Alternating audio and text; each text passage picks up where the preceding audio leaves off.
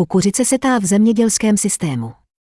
Kukuřice setá se po objevení Ameriky začíná pěstovat v Evropě. K jejímu rozšíření dochází v 16. století v západní Evropě, zejména pak v oblastech s průměrnou roční teplotou vyšší než 10 stupňů Celsia. Kukuřice je v Evropě pěstována pro produkci zrna a její výraznější nárůst lze v oblastech nacházejících se mezi západní a střední Evropu sledovat od konce první světové války. Výrazný nárůst ploch kukuřice je zpět do druhé světové války s potravinovým programem Třetí říše a případným jejím pěstování ve vhodných oblastech obsazených zemí. Výše uvedení autoři uvádějí, že v roce 1938 činili osevní plochy kukuřice na zrno ve Třetí říši 59 394 hektarů a zároveň došlo k nárůstu ploch kukuřice na produkci zelené biomasy.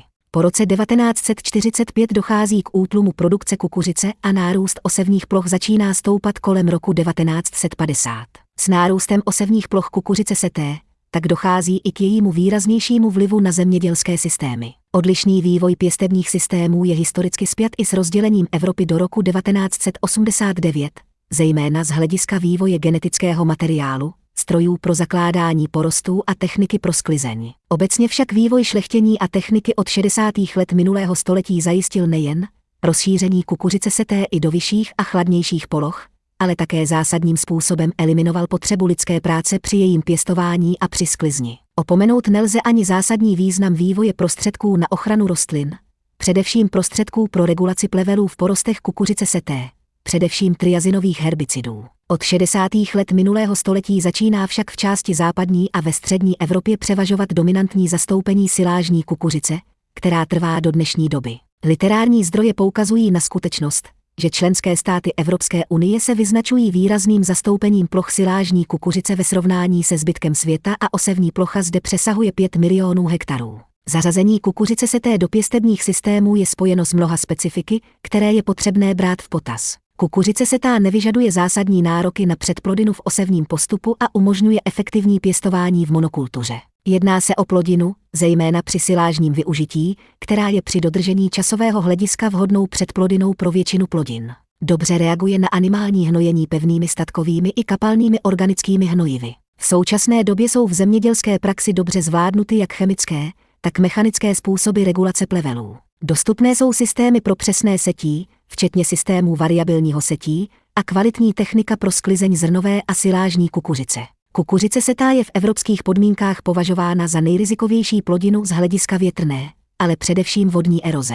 Jako zástupce skupiny druhů s cyklem fixace oxidu uhličitého označovaným jako C4 je považována za perspektivní plodinu přizpůsobující se snáze podmínkám oteplování evropského klimatu, včetně efektivnějšího systému hospodaření s vodou. Rostliny kukuřice se té zásadním způsobem nereagují na rozdílné systémy zpracování půdy lišící se hloubkou či intenzitou zpracování půdního profilu a úspěšně jsou využitelné i v technologiích setí do nespracované půdy. U kukuřice se té existuje velmi rozpracovaný a v praxi zvládnutý systém rozdílných půdoochranných a vodu šetřících technologií. Kukuřice setá je jednou z plodin, u kterých se intenzivně a úspěšně pracuje na procesu šlechtění a zvyšování odolnosti nových hybridů vůči stresovým faktorům včetně genetických modifikací. Především využití kukuřice seté pro produkci zelené biomasy je spojeno se zvýšeným rizikem zhutnění půdy především při odvozu biomasy rostlin.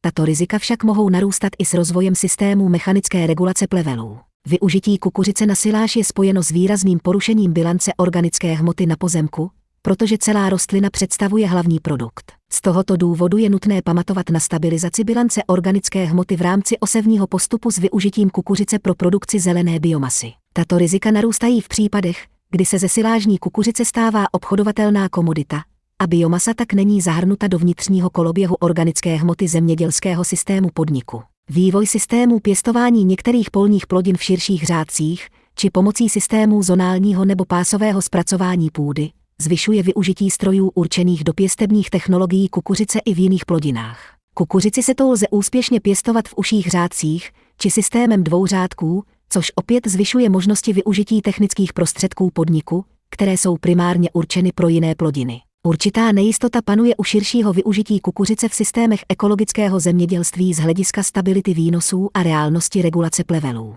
V systémech kukuřice se té lze efektivně využít systémy pásové aplikace pesticidů, či jejich kombinace se systémy mechanické regulace plevelů, či v kombinaci s využitím ozelenění meziřádků. Existuje značná míra ověřených technologických postupů pro využití souběžného pěstování kukuřice seté s pomocnými plodinami s rozdílnými termíny jejich založení ve vztahu k výsevu kukuřice. Intenzivně je zkoumána možnost uplatnění kukuřice seté v systémech souběžného pěstování s jinou hlavní plodinou, takzvaný double cropping. Ve střední Evropě je osevní plocha kukuřice seté zásadním způsobem napojena na živočišnou výrobu, silážní kukuřice na chov skotu a zrnová částečně na chov prasat, a plochy dále závisí na podmínkách stanovených pro produkci energie z obnovitelných zdrojů.